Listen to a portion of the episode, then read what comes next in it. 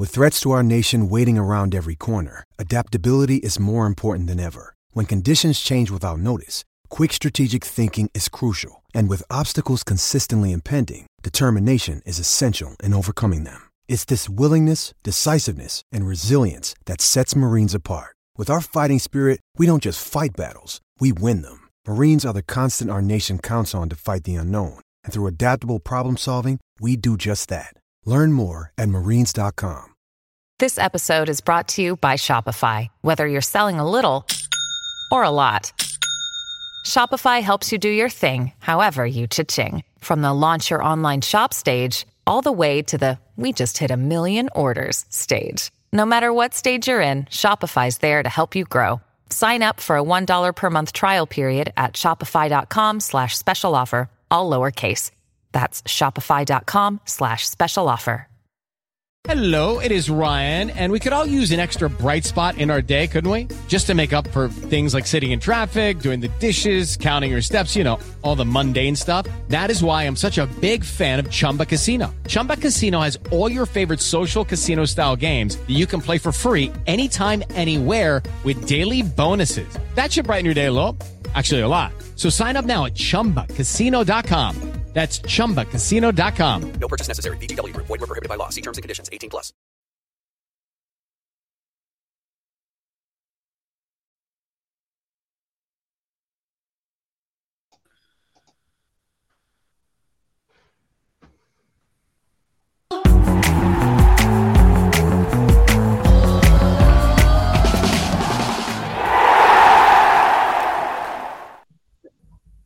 Hello, welcome back to the Villa View. It's time to talk transfers. We're here for the last hour of deadline day.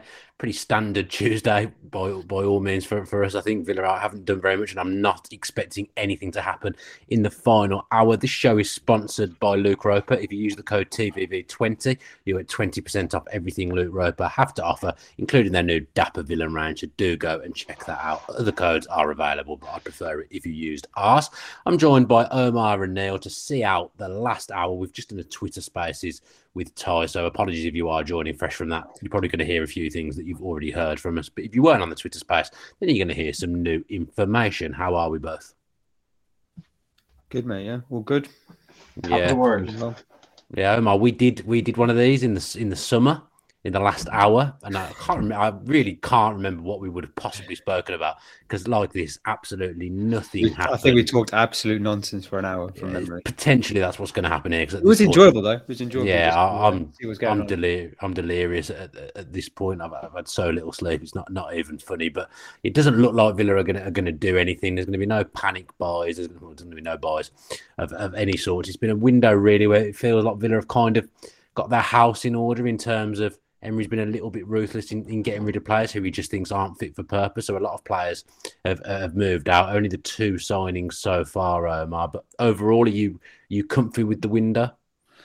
Ish, yeah, ish. I think um, I'm a lot more comfortable now with Traore coming back, and I'll explain my reasoning for that. But I think we were talking 24 hours ago, and I, I'm more disappointed than pleased. I would say, um, just because I think for me, I think it's a it's a good opportunity, um, an opportunity that I didn't think we'd have. Obviously, when Gerrard was here, and when he left, the fact that we've won five games out of seven, the fact that we've got apart from Man City and Arsenal, got a really good run of games on the horizon that we can pick up quite a few points and try and push ourselves up the table. I just felt like if we could have added another attacker, either a winger or a striker, just someone there in the final third to, to give us a, a hand, then I think it could have helped massively. So from that perspective, I'm disappointed. And also to hear the manager say that he wanted players. You know, he's he talked about Sanson and Camber going out and bringing one back in, bringing a- another player in, and bringing someone in the forward areas. You know, he, he obviously wanted players there, and we haven't managed to get it. But January window is difficult, isn't it? We we all know it's a difficult window, and very rarely do you know everyone talks about Salah and Van Dijk and players like that. I think who've who've gone in done well in January windows, but you know, ninety eight percent of players that are signed in a January window don't do well, or you know, don't go anywhere. So it's always a difficult one. We, as we, you know, as you mentioned on the spaces, you know, we all saw what happened in January last year, and you know, we were all massively excited by that window, and look where we are now with those players. So, yeah, I, I understand the, I understand the, the club's thinking. Um, I just wish, you know, we could have done something because more from more from an opportunity perspective, I think this, you know, we could have we could have really pushed on Um, and always is not as a fan, it's always nice to be involved in deadline day, isn't it? I think that's part of being a football fan. If you can't enjoy deadline day, and you know, I, I know people on Twitter are all very pragmatic and you know trust Emery, trust the process, which I do, I do. But Yeah, just, you've got to trust Emra. Yeah, but you got. I mean, so you're a football fan first and foremost, so you just, you just want a bit of excitement more than anything else. Yeah, I mean, I think I had nine days at Sky, and every day I went in, every time I went in, I thought, "Mate, maybe something will happen with Villa today. Literally, I think I've spent about thirty seconds talking about Villa across across the nine days I was there. So, I, I mean, Neil, I, I walked in this morning, and one of the first things I was told when I walked in at six a.m. was there's going to be a hmm. reporter at the, at the training ground at Villa's training ground today, but in the end, we, we decided not to send one. I think we must have been the only club without any, anyone from Sky who was actually there today. So that probably told us at the start of the day that Villa weren't going to be particularly active. But I think it's, it's key to say here, from what I've been told, if Emery had found a forward or a winger that, that he'd wanted that was that was gettable, the money would have been there. We we would have hmm. actioned that. We would have done it. Obviously, he hasn't found anyone that he that he was comfortable with, bringing in in January and has preferred to, to wait for the summer and, and maybe get a player that isn't available now that is more his type of player in, in the summer, not just get someone for the sake of it, to be a body, to be to fill a position that's a problem for us. He'd rather wait till the summer and get someone in who, who he's comfortable with that, that he wants to work with. So in in a way, uh, it's not very exciting to say, but I'm kind of content with that. I'm, I'm like Omar. I think Traore com- coming back. People forget that he did have a good record in that lockdown season. I, he is frustrating. I'm not going to try and argue that for, for one second. And I think him and Bailey on the pitch at certain times could be one of the most frustrating things we see ever as as Villa fans with the way they operate. But you know, so that is. A, we said we wanted to sign a winger. We haven't done that. But we have brought a kind of winger slash forward player back into into the fold when he when he's fit again. So from that point of view, I'm reasonably happy with that today. Um, yeah, I, I agree. I agree, and, and as I said in the spaces, I think if you go, but so a lot of people are saying we're we're threadbare, and and and I think striker, yes, I, I there's no way of dressing up the pig here when you say that, you know, Watkins gets injured, you're you're relying on a 19 year old guy who's come in who's only had half a season, who's only had one season in in the MLS, and look, that is not ideal. It certainly isn't. You're then going down to the likes of Brad Young, um, obviously you're going to have Bailey. So to bring in Bertrand Traore in there, somebody who's played up front, played up front for Ajax, played up front for Lyon, um, you know, and and has played and knows the club. He's not going to be coming in here wondering who he's going to be working with. There's there's going to be people in the back room that he's going to know. He's going to know all the players there as well. So, um, I think when things weren't when it transpired, maybe that player X or player Y wasn't going to be coming from that striking point of view. Um, bringing back Bertrand Traore was obviously probably plan C, D, E, F, or G. I don't know, but to bring him in there makes a small bit of sense. Now, kind of just just just getting back to what you said there, you know, um, like they've brought Kaine Kesler-Hayden hasn't gone out on loan again. You know, so he's going to be with this squad again. Uh, so you know, Bertrand Traore, Kaine Kesler-Hayden, um, Moreno, and uh, and Duran are four additions. And as I said in the spaces, you can discount Freddie Guilbert as being a subtraction because he never played and he was never Yeah. going to play. I think, and I would go so far as to say you could discount Nakamba as being a subtraction because I don't think Emery would have played him in his uh, only as a massive last resort. I can't think of a minute of a minute he's played this season. The He hasn't, and that No. that's and, and that is where I'm going to next, Daniel, my friend. That is where I'm going to next. So I saw this great tweet, and I'm sorry to whoever put it out. I cannot quote you because I, for some strange reason, I in the screenshot I cut off your name, so I do apologize. But I saw this tweet, and it says, excluding Ings, we've offloaded players with a cumulative 347 minutes out of 9,000 minutes this season. And if you include Nakamba, it would be 347 minutes out of 10,800 available minutes. That equates to 3.21% of the amount of minutes that we've played.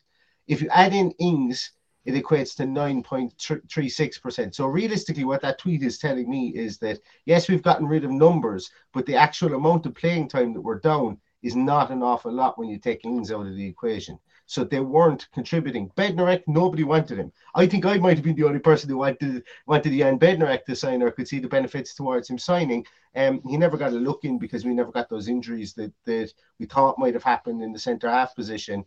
Um, he came in as cover for, for Diego Carlos. Looks like Carlos will be back mid February, maybe end of February. So he's no longer needed. Got no minutes. Sanson got a few minutes. but realistically speaking, he wasn't going to be in, in, in people's thoughts. And then, as we say, Nakamba and uh, Guilbert were two people that weren't going to be there either. Cameron Archer, it, Cameron Archer, I have no problem with Cameron Archer going out on loan, even though we're, we're lacking a striker, because he's going to do untold damage in the championship if last weekend is anything to go by. Yeah. So that's worth more to us to have him getting game time than being here just in case we get an injury. Now that's going to go back to bite me, I think, but still, it's uh, it, it makes sense, you know. Thanks it for that, Neil. All, all, our, all our centre halves going off injured at the weekend. Thanks very much for that. Um, just on just a bit more on on Traore because I think that's taken people by surprise a, a little bit today. Yeah. At the end of the day, Emery has been really ruthless with players that he's decided that he doesn't want. So if Emery didn't think there was anything there and he couldn't get anything out of him, we'd have just left Traore where he is. There's absolutely no way we, we would have called him back. I think potentially he's been back back in the building anyway to look at his injury. So maybe that's helped that he's been been in around the building. Maybe he's had some conversations with Emery. That's me purely speculating. You know, he cost us twenty million pounds.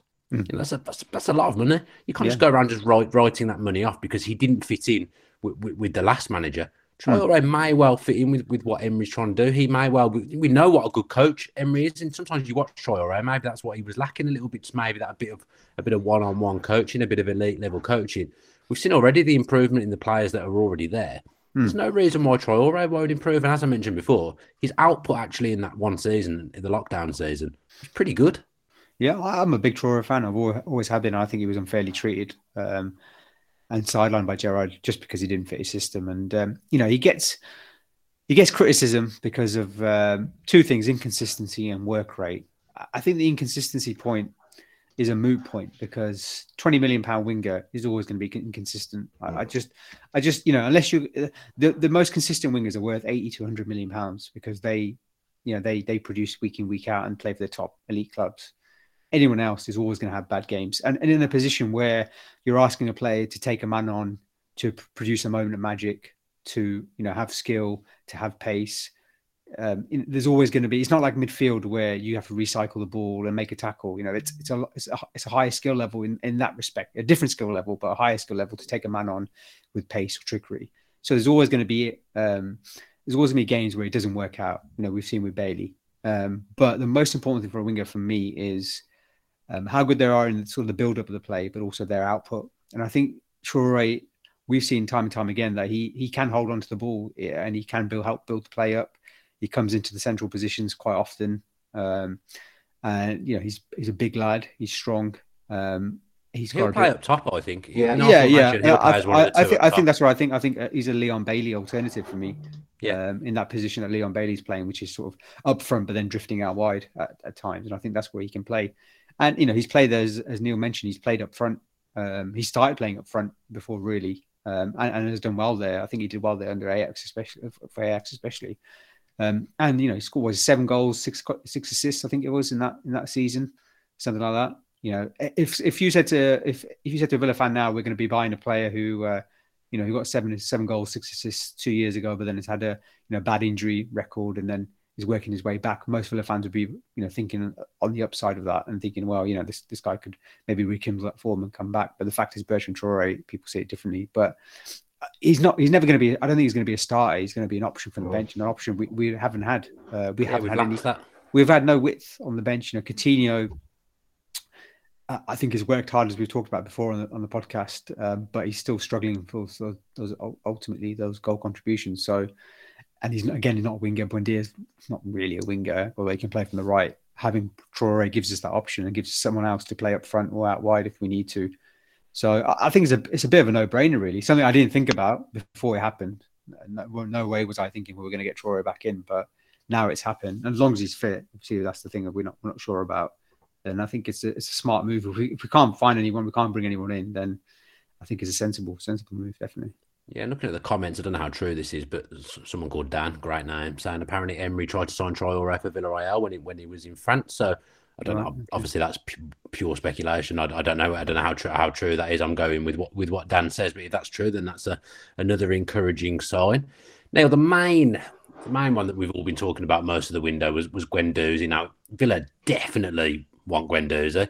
Mm. Perhaps he's too expensive for January, and an inflated fee, as often happens with, with players in January. A player that Emery's worked with before. As I've said, it sounds like Emery's happy to wait till the summer to shape the squad a little bit more in terms of incomings and getting the players that he thinks are top quality and are really going to be able to deal with the way he works and improve the side. Would you be happy with him coming coming in the summer, waiting for him rather than just getting someone in now? Because another thing I was thinking about earlier, when we signed Dendoncker, and I'm not knocking Dendoncker at all, he was like a last, relatively last minute signing. We signed him.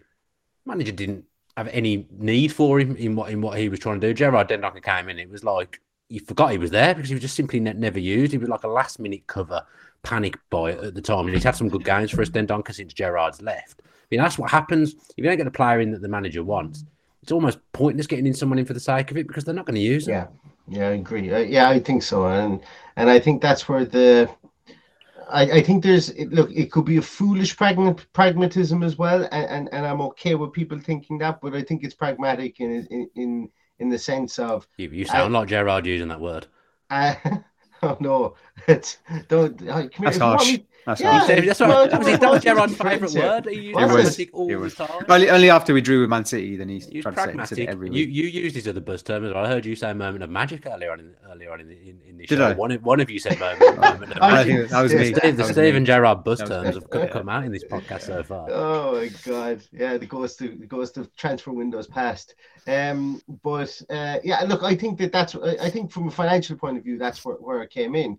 You know, we've wasted we how many times have after Stevenage, after that Stevenage game, and sorry for anybody who's got PTSD about Stevenage to bring it back up again, but after Stevenage, there was there was a, a cacophony, a chorus of these players aren't good enough. We've wasted money. We need to get players out of the club and we need to replace them. We've gotten rid of some players that played against Stevenage and maybe and some some that didn't.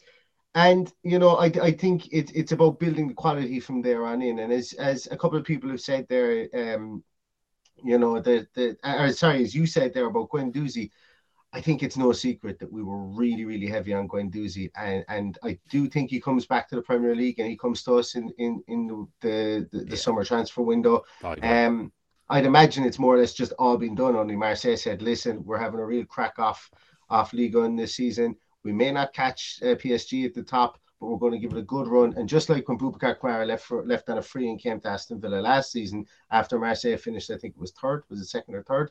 I think that Marseille would gladly accept the money, but um, but on their terms because they've probably already spent that money on the likes of Ounahi or what, however you pronounce his name, and the guy Vitinha that they've just brought in, the striker. Did they get him in the end? They got Did they him, yeah, him in the yeah, end because yeah. we would we- that was just one that was speculated. I don't know how true it was. That was and- that, that was speculated earlier. I wonder was there a case of Aston Villa going, you guys better give us Guendouzi in the summer, or we're going to bid on Vitinha and and and we're going to absolutely blow you out of the water. So I wonder have they just have they spent that money already? But look, Marseille are no mugs either. They've been recently sold and they they've got decent money behind them too. Yeah, they've spent But- they've spent some good money in January.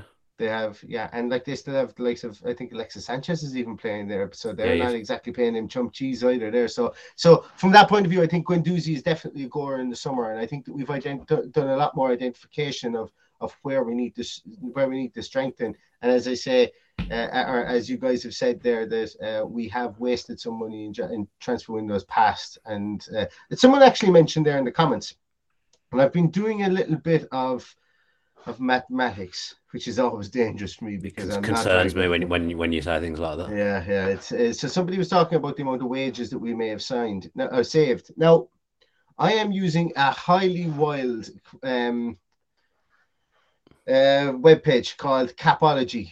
People reference it. It's the only point of reference we have for people's for people's uh, people's wages at the moment. So if you use Capology, I, have never heard of it. You'll be shocked to shocked to learn. Capology and Sport and Spotrac are the two that have that, that run with um, Premier League wages. And when you look at the two of those, what we've saved is roughly so we've saved about 820k per month Wow. in wages. That's including obviously um, Wow. they've got Moreno in there at 70k per week, and I have estimated that Jhon Duran is in is about 30k per week. He could be a lot higher, but I wouldn't imagine he's much higher than that. 820k per month is is it would be a saving. Now, when you look at Aston Villa's overall wage budget of, I think it's just I think it's 105 million per year this season. Um, you know, that's not a bad saving on players that weren't getting any game time, albeit we have Danny Ings there. Like Danny Ings apparently was on 120, Bednarek on 60, Sanson 45, Guilbert on 30, Nakamba on 30, and Augustinsson on 20. Comes to 305,000 per week, 820 per month. And as I say, they're very rudimentary maths, and I don't, I don't Sounds about right. It sounds about right, but I, I, I wouldn't trust those numbers as gospel. But still, if you were to save that, like 820k per month for six months, when those guys, like I, I Augustinsson, I don't think we'd see any time given Moreno has now come in. Nakamba wasn't seeing any time. Guilbert wasn't seeing any time. Bednarek wasn't seeing any time. You know, so you've made a healthy saving on on, and I don't want to say that they're dead wood, but there were people that that Unai Emery wasn't going to play. I think the, the big thing, Omar, is look at where those players have gone. You know, Nakamba's gone to Luton. And I'm not being disrespectful to Nakamba or well, I suppose I am a little bit. I'm not. I'm not meaning to be disrespectful to Luton or Nakamba. But if that's the cl- kind of club that, that that's signing him, that that that's not a loss in, in my opinion. No, not at all. No. Um, uh, the only, like I said, the only the only position I'm concerned about is up front. That's it. Yeah, I think everything agreed. else, I completely agree with. Neil. yeah. I completely agree with Neil. Uh, I think they're not big players that we're missing. Getting the wages off the off the wage pool is important. What happens in the summer? Obviously, some of these players will still be still be here. So I think that's another. It's still it's a short term fix, six month fix. Some of these players will still be here in the summer, so we still need to get rid somehow. But yeah, I, I I think just up front that's it. And even then, you know, if Watkins stays fit, Duran does well, then who knows? Yeah, Um, I think it big, big with Watkins now. I think we've got to really, as as fans, really got to get behind Ollie and, and back him. I think he's been good since Emery's coming. in. Fairness, I, I don't think he uh, he's missed chances. I'm not disputing that for one second. I don't think he's anywhere near as bad as some as some people make out, in my opinion. And I think he offers a lot, a lot that really help us go, going forward. But it's it's important now, isn't it, Omar, that we, that we get behind him and back him because Oh, yeah. he is he is that senior striker. He, Yeah. He's there when he's. he's- I think fit, he's done- I think he's he done well. plays every week, so we've got to Yeah. get behind him, and he'll thrive on that. If we get Yeah, behind definitely. him, that'll that'll give him a boost, and I really think that will help him. He's that kind of player. I think he's been excellent at Emery. I really do. I think um, his all-round game, what he's brought to the team, not just goals. Obviously, goals could be better, definitely, and, and he does need to improve his finishing. But you know, he's he's set up quite a few chances. You look at the look at all the stats around expected assists and um, you know goal contributions, etc. He's right up there. So I think from that perspective, you can't argue with him. And the way that we're playing, we're sharing the goals around. I think he's a vital, vital player. If he if he doesn't play, he's injured. We we really struggle. Yeah. Um, and that's why we we're, were we're a much worse side without him. Much Yeah. worse, in my opinion. I'll be back. I'll be back one second. I think I've been summoned. Give me Okay. one second. Goodbye. My wife, I think. Oh, so one of okay. The kids has got up. Maybe she's going to provide you with some transfer news. Maybe something's happened and she's always gone. He's gone. Just me, just me and you. Then Neil. Do you get? I like- I get people's frustrations a, a little bit, but I do think January is never the, the, the greatest time to buy anyway. Although this January is generally for Premier League teams, it's felt quite wild, mainly because of because of Chelsea and they're signing players on seventeen year contracts for a hundred mm. million and things like that. So yeah, maybe it's that that's changing a little bit. But I do just think if the if the right player's not there, I do feel kind of at, at ease with, with what we're doing. But like we've said, he's just a striker for the forward position that, that feels very very light. It does, yeah, and uh, it's like like to be honest with you, Dan, I would take a, like if we were to get a twelve o'clock breaking news: Aston Villa have recalled Keinan Davis from his loan Watford. I'd be happy because at the end of the day, it's a body in that in in, in that area. You know, look, I ideally we're not. I would say, but then would you say that the, those minutes should probably be given to Duran? If we got Keinan Davis, those those minutes that you would That's give true. Davis should probably be given to Duran at this point, shouldn't they? Mhm. That that is true. That is true. I think, but what I think would do from an extra body in the twenty. So we've got we've got twenty three outfield. We've got twenty three players, senior players that we can. Uh, twenty two actually, because Kaine Kesler-Hayden doesn't doesn't uh, count towards it because he's a considered homegrown player under the age of twenty one. So he's a free player within our squad. So we've twenty two players uh, that count towards our twenty five squads. Uh, number uh, Premier League squad number. So I was just thinking, like Keinan Davis comes back, he's 24, doesn't count as a, as a free player, so he would be somebody that will come in there. But like if a team, let's say there's another comment in the in the um in in the comments there that says, let's say Lyon rip up uh, Moussa Dembele's contract, can we sign him? Yes, we can. We can sign any player uh, outside of the tra- as long as his contract is is I think it's as long as his contract is torn up before today. Is it isn't today? It would Yeah. To now. It would have to be before the deadline, I believe. before the deadline, uh, and he becomes a free agent, you could sign him outside the free agent. They literally It's- just go.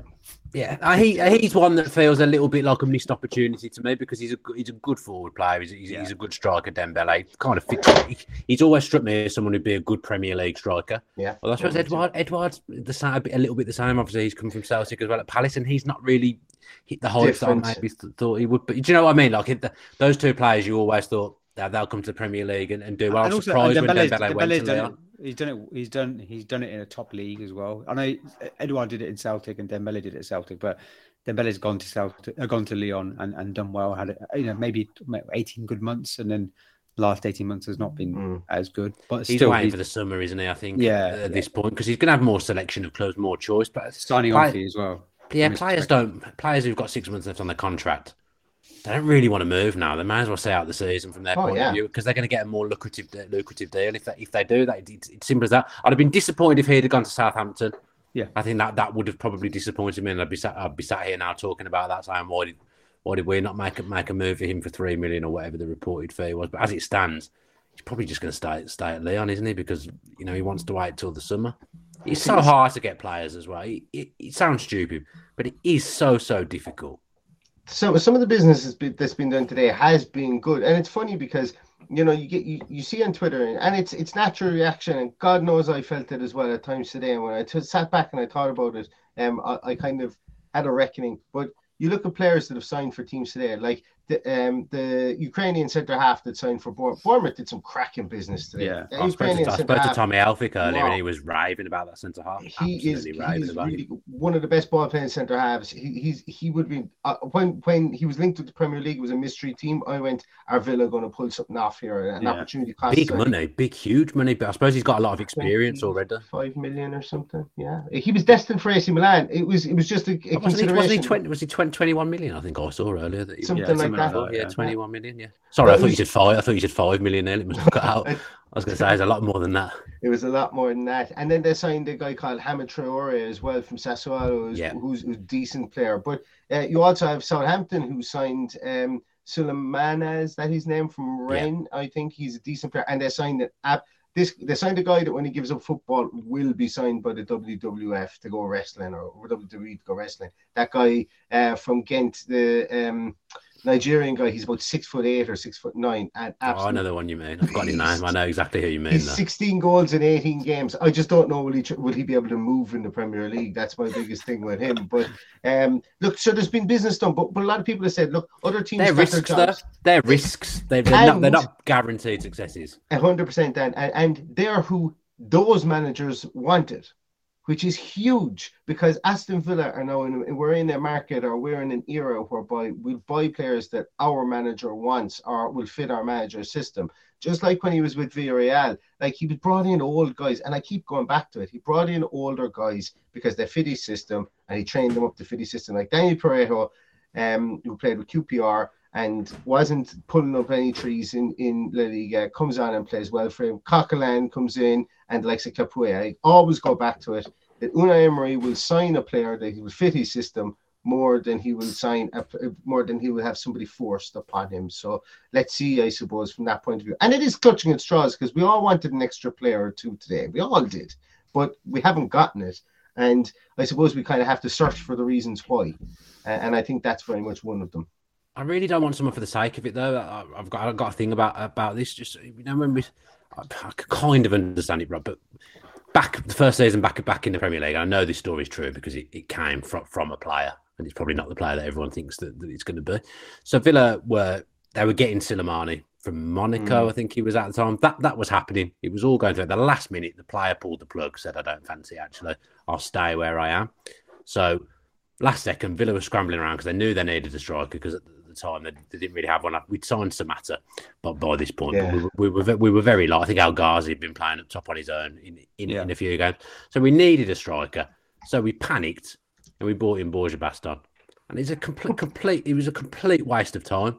Yeah, he didn't cost a fortune, but you wasted. Man, well, we wasted Cost us a money goal against Spurs. wages. Yeah, he did something, didn't he? Yeah, Yeah. yeah, So it was just a complete waste of a signing. We we, we needn't have done it, but because we some our deal that we were definitely doing failed at the last second, we panicked. I don't, I don't want us to, to be doing that. Back then, we were like, we're on our way down here, so Yeah. I can kind of understand it.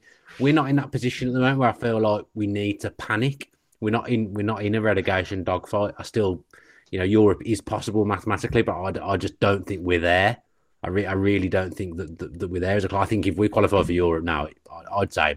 I mean, we've won be a five- year, be a year too soon, in my opinion. We've won five out of seven, and uh, No, no, we're any- top, I mean, we're top any- of the league any- out of the last seven any, games. Any of the season, you'd be like, oh well, that that'll propel you up the Mm. table, and we, we've just like we're still not in the top half after after that. So for then us, you know, for us to think about, you know, and this is me sort of looking the other side of it, you know, to get another to win another five games out of seven games would be really really difficult. You know, it'd be almost impossible. And that's probably the only way we're ever going to get near the European spots, given what the other Yeah. teams are doing. Because teams like Brentford and Fulham, Brighton, you know, they just keep on winning um, when we win. So it's a really, it's a really difficult, really tough league this year.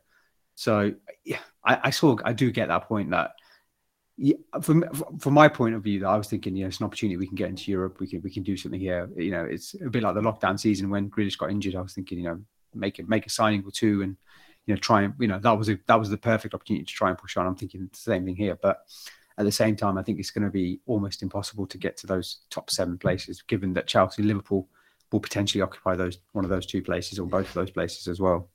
The other thing you've got to remember at the moment is that Villa have had a disastrous 12 months with Gerrard. Absolute disaster for a variety of reasons. So, one, getting rid of him, that would have cost that would have cost the club money that wasn't really accounted for.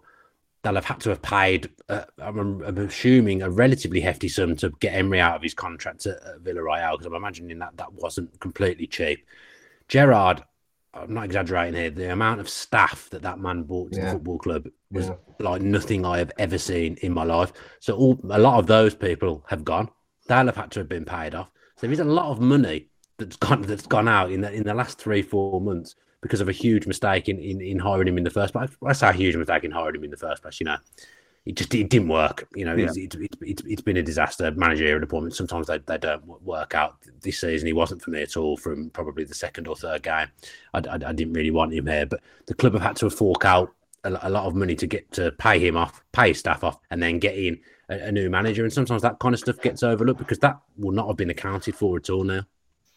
No, absolutely not. Now, uh, and it's an interesting one. I don't know whether it counts towards financial fair play because it's not actually playing staff. Is it something like the lines on the lines of uh, stadium upgrades and stuff like that don't count towards it? But that's We- that's a we- we- conversation. We, come, we come day. to you for these kind of mathematics. I do Yeah, not have the answer. I, I can't remember what the situation is there. But anyway, regardless of that, it's still huge money. You know, that somebody has to pay for it. And it the has staff situation was out of control. The sta- It was genuinely. huge. Yeah, it was absolutely huge. There was there was anal- there was people analyzing the analysts from what I heard. Like there was actual quality control on the anal- analysts that were coming in. And then when you look at it and you're going, we play exactly the same way every week. There is no in-game in-game changes. What are these guys doing? Like if Yeah, I there's mean, I've quality got- control, they're overplayed Oh, you know. So uh, it's so yeah, there was an awful lot of that uh, uh, as well. And Unai Emery's come in, and yes, he does have his trusted lieutenants, but um, and and he will probably he will probably retool in the back in the in the support staff side of things as well over the summer. Um, I would imagine, as we spoke about in the spaces, I would imagine he'll probably get his sporting director in, um, or somebody in that in Oh, that space. Sorry to interrupt you, but when you were saying that in the spaces, um, it's not the sporting director technically should be he's above the manager. So it sounds to me it's weird when you. I'm not having a go at you. It's, No, weird when you're saying Emery is bringing the sporting director in because the sporting director should be above Emery. Well, it, no, I suppose really what it is is that that he would obviously want somebody that he can work with, you know, that would come in that he can work with. So he's going to be. I, I, it would be it would be silly in my view to have to, for them to bring in somebody parachute them in, and for Unai Emery to not get on with it. Um, so that's why I my because we know it's been out there that that Unai Emery has suggested the guy from Sociedad Hmm. uh, to come in, and that was just my thought process on it. So I would imagine he's been consulted with this because maybe it's something that he said. He goes, "I want to work with a sporting director. Um, I want to work with a, a traditional director of football. Maybe not like a Johan Lange that's that has a different." Um, very data led under under Lange, very very data led. yeah, and, and and I think like you think it could be a case where this guy comes in and works and and Yang stays. and maybe they re- find a find a new position for him, or what Johan Lange has within the club stays, and, and and he goes himself because you know sometimes the demotion can be hard to take for anybody's uh, ego, and that's cool too. I don't think anybody would would. Uh, would um, give out about that uh, if, if somebody was to leave for that point of view. But I think I think there'll be retooling. I think we'll go on and, and um, as you said there, you know the one of the one of the cool things I think that will happen over the next few weeks and months as well is that it was around. Am I mistaken in saying that it was around April or May when we found? Was it then when we found out that we signed Boubacar Kamara on a on a, on a free transfer? May, I think it was May. I think it was May End of time. May, I I think want to it say. was. I think it was, but you know, we've got guys out there. We were we were linked with Marcus Thuram. He hasn't signed anywhere as I of he- as I of think now. He may be going to Bayern in the summer, I believe. Exactly, but he's out of contract. So you know, until until he signs somewhere, Yeah, Kamara was going to Atletico Madrid, wasn't he? If we that recall. was it. Oh, Kamara that, that, that's one thing I will give Gerrard credit for. We wouldn't have got Kamara without Steven Gerrard, so I, I give him credit for that because he did, he did pull him in. In, in fairness, Just Yeah. saw blue. Just saw Blues lost uh, to Blackburn. Trusty Oh. scored in the hundredth minute. Sorry, I just oh, thought I'd raise that. Oh, I feel so out of the sorry cup. for them. I mean, we're not in any position to be judging FA Cup runs. In all fairness, are we? Yeah, Yeah. I'm not going to not going to give not going to give them too much of a hard time about getting knocked out of Still the FA fun, Cup. still funny though. yeah. Sorry to interrupt. No, but but uh, and, and and that's the thing, you know, we might pull off another free agent signing like that over the next few few months. And look, obviously, it's not going to affect this one. It's really just now the transfer window is closed for Aston Villa unless something major breaks in the next twenty minutes or next hour and twenty minutes, which isn't going to happen. Um, we now need to look forward to see what what what's the strategy from here on out. Um, win games between now and the end of May. It's as simple, or the end of June. It's as simple as that. That's one thing. And One thing we've been good at recently, winning games. In fairness, and and and then see what we can do what we can do in the summer but and and it sounds very kind of kind of silly to kind of say that that's what we now have to focus on because that's what we have to focus on every single time we go out and go out on the football field but it really is you know it's what we we can't change what's happening in this transfer window and we can only just kind of cross our fingers and say oh, Unai Emery must know something that we don't Yeah. um, what would you make of the fact that you know, Greg reported this in the in, in the Athletic that you know we were there was an interest from us in João Felix and and Memphis Depay. Mm. What, Yeah, would you, what do you make of that? Yeah, shows shows the ambition of the club, and I think um, I I think with a bit like Kamara, really. I think, and I suppose Diego Carlos to to an extent as well. We need that higher caliber of player. There's no there's no point signing your Jan Danjumas and players like that who, you know, are they going to be any better than what we currently have? Are they going to take us on to the next level? They, they you know, they, when they're initially signed, they may have a run of games where they play really well, but over the longer term, over the next sort of 12 to 18 months and beyond that, are they going to be difference makers? And I think potentially that's what they're looking at. Um, that especially in the forward areas, you know, uh, we've talked we've talked numerous times, all three of us on here on our own podcast about how difficult it is to find players in that, that top half of the pitch, that top third of the pitch, sorry, um, that that can make a difference, that can be elite or can you know get those goals that you need or the assists that you need. And potentially that's what we're looking at with these type of, you know, Felix and Depay, who who, who are proven players playing at the top level. So for, for me, that it gives me a bit of excitement for the summer. Uh, going back to we'll talk about Marcus Thuram and players like that, where you know might go to Bayern or you know, a bit like Kamara going to Madrid. You know these Mm. types of players who are linked with the top Champions League clubs. Premier League's a big pool, isn't it? Even big if ball, big ball. We've got, the, we've got the money. We've shown already that we can get these players. I think um, I, I don't doubt for a second that we've not been looking at that kind of caliber play in January. I I think uh, you know, 100 percent. If Emery and Lange Co could have could have got those types of players in a January, they would have gone for it. They would have paid the money and, and had no problem paying the money and, and Yeah, I've been told that the, the money was there. If, if Emery had identified someone who was gettable, there was a player he wanted, he'd have been given the money to do it. So that, that just shows to me that it just it just wasn't to be there. Just- They, Yeah. they tried. Um, Emery's talked about the players that he he wanted, the positions he wanted to fill, um, and it, and it, we- it just hasn't transpired. And for it's not for a want of trying. So I'll never I'll never you know I, it's, there's not much nuance onto it unfortunately. Um, but there's, it seems to be everyone's like you know you got one one side is sort of the board of lost ambition or not backing the manager, and you've got the other side everything's fine, everything's rosy. Stop that moaning. just simply would not be the case anyway, even if I hadn't been told that today. They're not Yeah. going to hire Unai Emery and then say to him, "Oh, sorry, mate, we're not doing it. We're not doing anything Yeah. in January." It, just- that it's, it's it what happened with Paul Lambert, isn't it? I don't know if you know the behind the scenes that Randy Lerner promised him funds Uh, Oh, that's a different. That's a different regime, isn't it? But I'm saying it's not. It's Yeah. not going to happen. It's not going to happen. It's not. Yeah, we're not that. We're not that outfit now. We've made some mistakes. We've made some serious mistakes in the, in the last twelve. a- Yeah. A lot of mistakes, actually. So I, I think. I think. We're I not. think, We're not that kind of club. And, and Neil's point on, on the FFP, I think, is a really good one. Uh, uh, he made up spaces as well. I think. Yeah, go on, Neil. Look- looking at treat the- us to some looking at the maths of talk. that. I mean, he'll talk through the maths in a second, but looking at the maths of that, does this stack up? It looks like we're going to have a, a bit of headroom that we probably don't have right now that we will have in the summer. Go on, That all just that all stemmed from uh, the accounting uh, when we came up from the championship. The accounting would have came to reckon in May of 2020, and uh, with the financial fair play the way that it's done, it's done over a three-year period. So that the, so the, the numbers are a bit skewed, and and you'll have to forgive me in this that it, it ranges anywhere from 69 million to 105 million was our liability in a loss and a total loss that the club made over that year.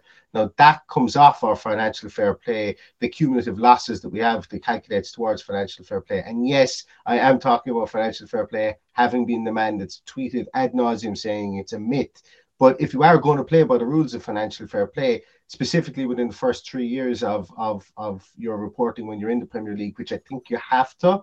Um, I think there's actually a rule that says you have to do that so that you aren't relying on parachute payments when you go down anyway, the long and the short of it is now we're in 2023 from from May the 31st. That 105 million or 69 million, depending on how it's accounted for, falls off our financial fair play liability, and that then becomes, as as Omar said, it becomes headroom. It becomes an ability for us to spend more above our means. Then again, so if we were to start spending that now in January.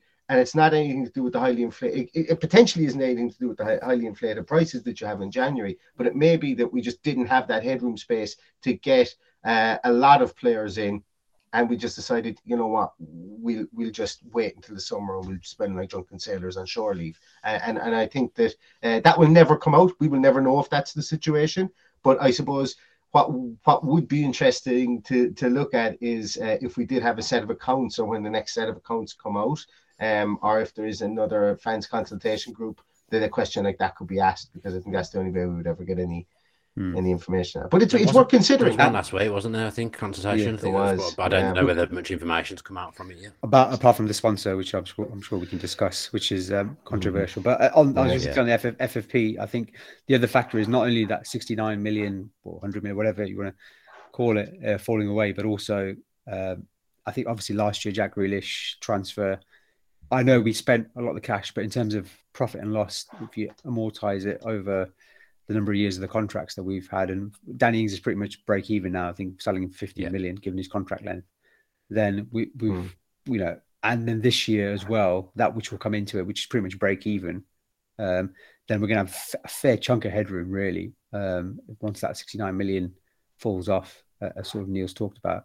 So Hmm. it gives us a bit of flexibility to flex our muscles, financial muscles that maybe other clubs might not have as well. Um, Uh, and that- with in that period. wealthy with wealthy owners that we have at the moment, um, I'm not saying that we can go and do a Todd Boehly at Chelsea, but with that headroom, as I say, and after I, I don't fully understand it, but he, Christian Purslow was pretty bullish on Bright uh, uh, Bournemouth when we first came into the Premier League. He said Bournemouth are, can outspend us like exponentially because they've been in the Premier League. They've facilitated those those parachute payment rules that they would have in there, and they can go on, they can spend, they could blow 21 million on Dominic Solanke and 25 million on Jordan Ibe and whoever else, you know. Jordan Ibe.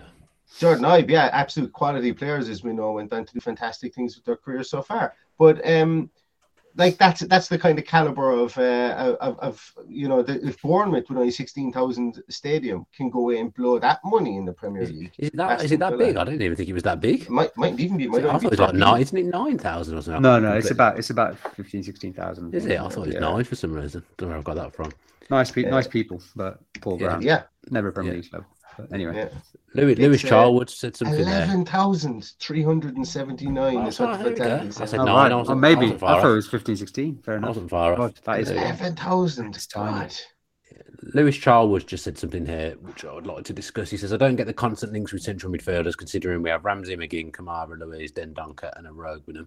Surely that's one position we don't need to sign anyone. I think on the face of it, that's probably true, but because of the way Emery plays and the way the way his system works, looking at that list, You've obviously got Kamara, Luiz, and Dendoncker, who are purely central midfielders. And the likes of McGinn and, and Ramsey, they're actually more likely to play as, as wide players in, in Yeah. the Em, in the Emery system. So I think when we're looking at Guendouzi and saying that we would like him, if Guendouzi comes, I don't think he breaks up the Kamara and Luiz partnership.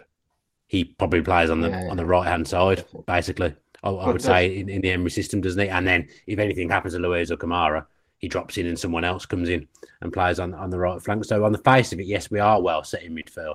But Guendouzi, just for the way he plays the game and, and the, the way Emery lines up, that would have would have suited us, wouldn't it? Yeah, he definitely plays in that right, right inside. That's where he's he's found that magic touch for Marseille. That's what's got him into the French team. That's what's uh, what, what's playing to his skills, his skill set under uh, Jorge Sampaoli when he when he was there at, at Marseille as well. And um, it's mistake. I'm I'm mis- blanking on who the coach is there, but it is um, it's it's where he's where he's found his form again. So I think that's for sure where he would play. Um, and, and it's an interesting one because the man that he names there very at the very end, Iroegbunam, as well. Like, like if he keeps on playing the way he's playing for QPR, and there's no guarantee that, that Unai Emery sees what we all see in him, specifically within the English game. But if he keeps on playing the way that he's playing for QPR, he has to come in here, and we have to probably look at maybe going, "Hey, Leo Dendoncker, I know you're only in the door with us, Yeah. and you're an international player, but you're free to leave."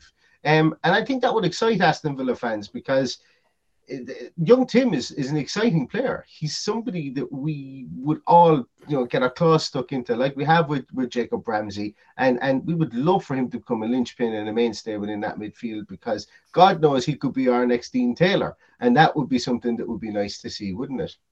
Yeah, I'm- we would all love to see an Ian Taylor in there. Obviously, my favourite ever player that's, that's put on the shirt for, for Aston Villa. And I, I can't remember whether I've told this story on, on this podcast before. I potentially have, but I'll tell it again anyway. When I was doing some work for the Premier League and I was sat with Chris Brunt, Chris Brunt had, had worked with Iroegbunam, and he said, absolutely no doubt in his mind, he's going to go on and be a, a real top player. So, you know, he's, he's doing well at QPR. QPR have fallen off the cliff a little bit since our former assistant manager, Neil Critchley went in there. They, they've, they've not been as successful since since Beale left and Critchley took over. I don't know what their fascination is with hiring Villa Villa assistant managers. I don't, I don't know who the next one would be. I can't, I can't think of any other Villa, Villa assistant managers. But yeah, they seem to have a fascination with, with, with getting ex Villa assistant manager. Even John Gregory managed QPR for a bit, and he was assistant manager at Villa for, for a bit as well. So yeah, they love a they love a Villa assistant. as Maybe Dino will go manager.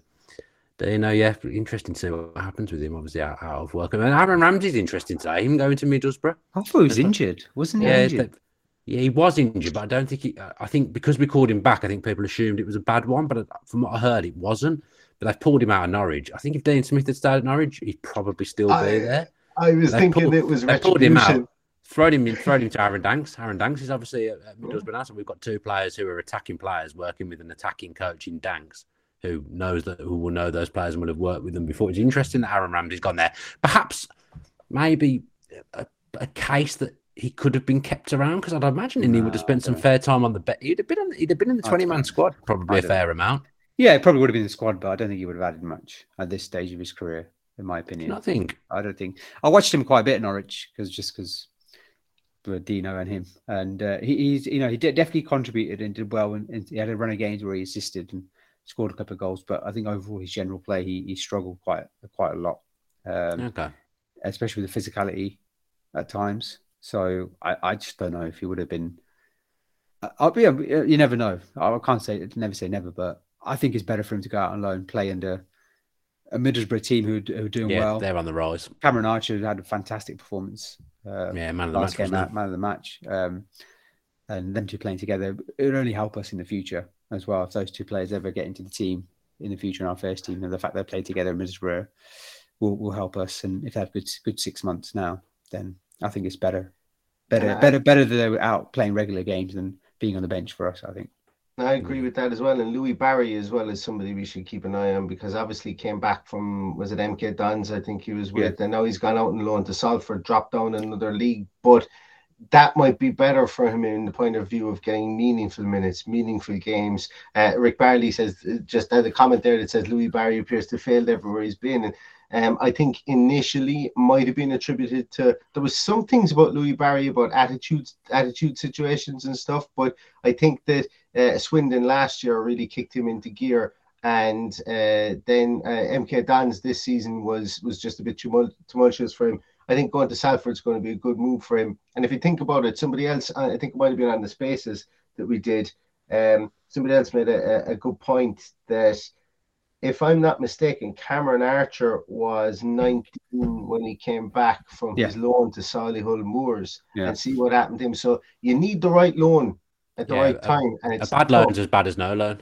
Exactly, yeah, and and like Louie Barry, he went to Ipswich. That certainly wasn't his fault. Paul Cook came in there as the manager, a really good manager, but they signed something like seventeen players, and then they got rid of Paul Cook, and then the next manager came in and wanted to sign more players. So Louis Barry got lost in the shuffle there, and then he ended up with, with Swindon, played well at Swindon uh, to, at the end of last season, then came back and went up a division to MK Dons, and once again just managerial, just like in and out of the team played quite a few. He, he, he's quite a few appearances for them, but it's um, I, I, suppose uh, it's it's it's meaningful minutes and and and being played in the right system for him. I think is what he needs. And look, Salford will will should should be a good test for him, and we should really see what uh, like if, if he doesn't tear up trees at Salford. Can we really start blaming the management or the system he's been put into Yeah. again? It would be it would be the next fourth time at getting him alone, and if he's failed at getting him alone for the fourth time, maybe it's Millie and Nick we need to look at from that point of view. But um, no, as I say, Louie Barry, I hope he te- I hope he tears it up for Salford and comes back because uh, you know there is a player in there somewhere because we've seen him do it. The good news is there's always a December documentary on Salford that comes on Sky, like a three or four parter. So we'll get to, we'll get to see a, a bit of his time there in, in the documentary when that comes out. I, like- I like that kind of thing. So I look forward to that. I think we're probably done, aren't we? There's six minutes left. I don't think The light's Villa still on. gonna now. The light, yeah, the lights are still. Kate, Keith Warner's with his Alexa. He's he's there, ready ready to go. I ca- I can't. A big, big, big sign of the Pedro Porro has gone to Spurs, and looks like Fernandez is going to Chelsea now as well. So Mm. Keylor Navas. big moves. Yeah. Yeah, Navas is a funny one because when Henderson's back, surely they're both expecting to be to be number one, two lone goalkeepers. I'm assuming Navas is going to Forest on loan. by For- Forest so scattergun, aren't they? Never broke. I sort of They're like- I defended him in the summer, but I've defended them as well, but they're But- literally Audi, Audi, Chelsea at this point. Yeah, just signing everyone from a different, from a completely different market for, to Chelsea, but they're literally just eight and a signing half year, eight and a half year contract for Fernandez, by the way. Is? Listen, Yeah. listen to this as well. So Fernandez was signed for whatever 120 million euros. Yeah. River Plate get 41 million euros. Really? Uh, yeah, and River Plate's record transfer sale ever is the 35 million sale of Javier Saviola to Barcelona. I thought you were going to say it was the nine and a half million to, Well, to hang out. hang. Yeah. hang out to Villa there. Do you know what? Do you know what? no. Fernandez, my um, I, I shout out to my brother there because when he went to Benfica, he said uh, he'll be he'll be playing for a Premier League club uh, uh, in twelve months' time. You know, he is. I think a lot of people were shocked at how cheap Benfica got him for and why no other club were in for him. million. Like, It'd be nice. It'd be nice if Villa could do, you know, rather than spending 30, 40 million pound on a ready-made player, if we could just find a player, you know, someone from like South America or Somebody the maybe from Colombia, maybe, Yeah, maybe a yeah. Colombian striker or something like that. playing in the MLS, maybe. Yeah, Yeah.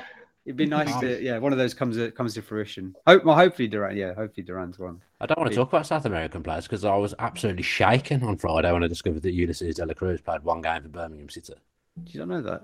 No, I, I absolutely no. I just saw a picture of him in. I, I can't even remember why I was looking at Ulises De La Cruz on a Friday night. That says that says a lot about my life. Ecu- What did I Ecuadorian David do? Beckham. Why did I talk, uh, Why did I even Google him? I can't even. I can't even remember. I saw a picture Have of him I- in the Birmingham City shirt. I was like, "What is happening here?" Have I dreamt it? Did we did we sign Didier Agathe at any point? We did. Yeah, yeah we from did, didn't we? Well, from a free transfer, yeah. And Played a Chris Sutton. games. Chris, Chris did, Sutton. did, did, did, De La Cruz or Agathe play for Hibs? One of them. De La Cruz They're both. played De La Cruz. for- I think they both play for Hibs. Did they play at the same time? I wonder if. Uh, nah, I doubt Just they got, played a- at the it's got, a same ra- time. it's got a random memory of the Hibs beating Celtic and De La Cruz and Agathe running the show, and then we signed him a couple of years later. I don't know. I mean, we've made some. We have made some rascal signings over over the years. Yeah, oh, we'll be we'll be going through that, won't we? Dan? well, yeah, well, we're, we're gonna me and Omar are gonna do it, do a video either this week or next week where we're gonna look at every signing Villa have made since they've returned to the to the Premier League, basically a, a tier list. I feel it won't be pleasant, won't be pleasant how much money has been, has been wasted. Uh, try to think now, just just before we do go, a little, little bit of fun. It's the most rascal signing that Villa have made in the in the transfer window. You had to What do you define? What do you define by rascal? Like in a good way or a uh, bad way? oh, bad, bad. There's not been many good good signings in a rascal way. Oh, it's, uh, uh, sure. drink water. Drink water for me. Oh, what is what a disaster. Well, terrible Simon, signing. Simon That's not rascal because he's not obscure. Is he? I want, I want someone like Dela Cruz, someone who uh, an Oh, obscure right, okay. signing that we oh, made. Oh, right, okay. Simon Dawkins. Yeah, that was that, that was out there. I still Mickey Boulding.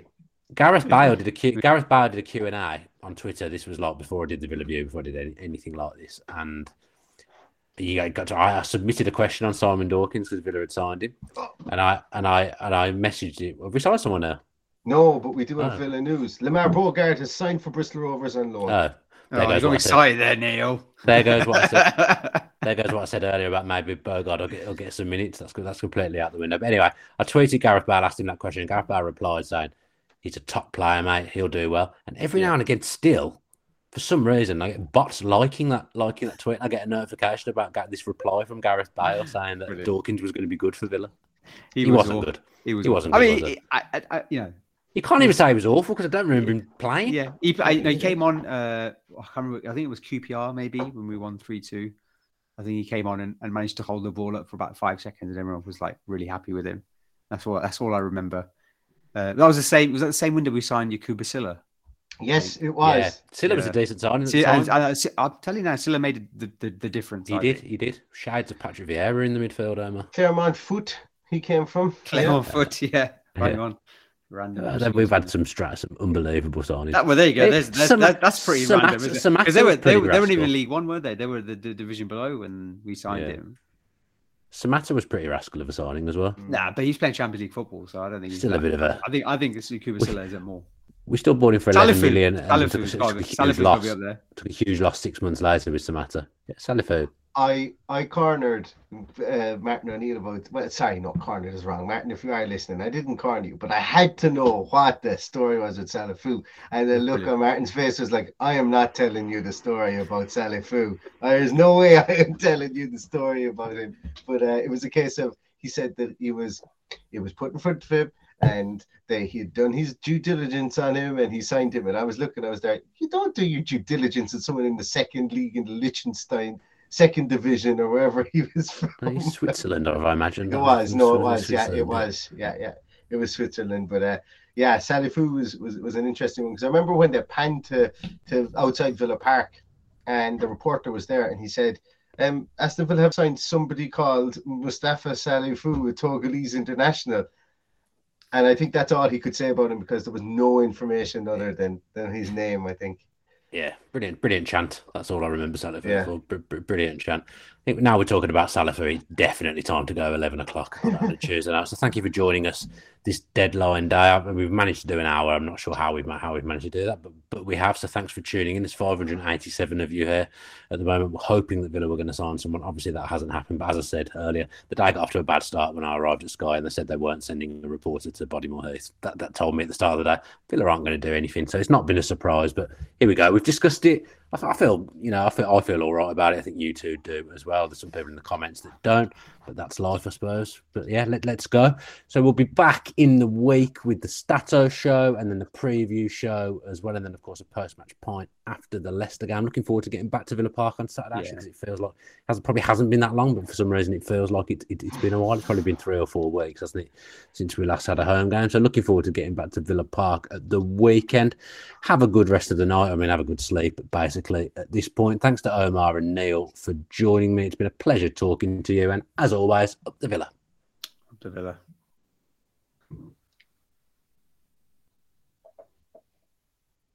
Sports Social Podcast Network. Hey guys, it is Ryan. I'm not sure if you know this about me, but I'm a bit of a fun fanatic when I can. I like to work, but I like fun too. It's a thing. And now the truth is out there. I can tell you about my favorite place to have fun Chumba Casino. They have hundreds of social casino style games to choose from, with new games released each week. You can play for free anytime, anywhere and each day brings a new chance to collect daily bonuses. So join me in the fun. Sign up now at ChumbaCasino.com. No purchase necessary. Group. Void were prohibited by law. See terms and conditions. 18 plus.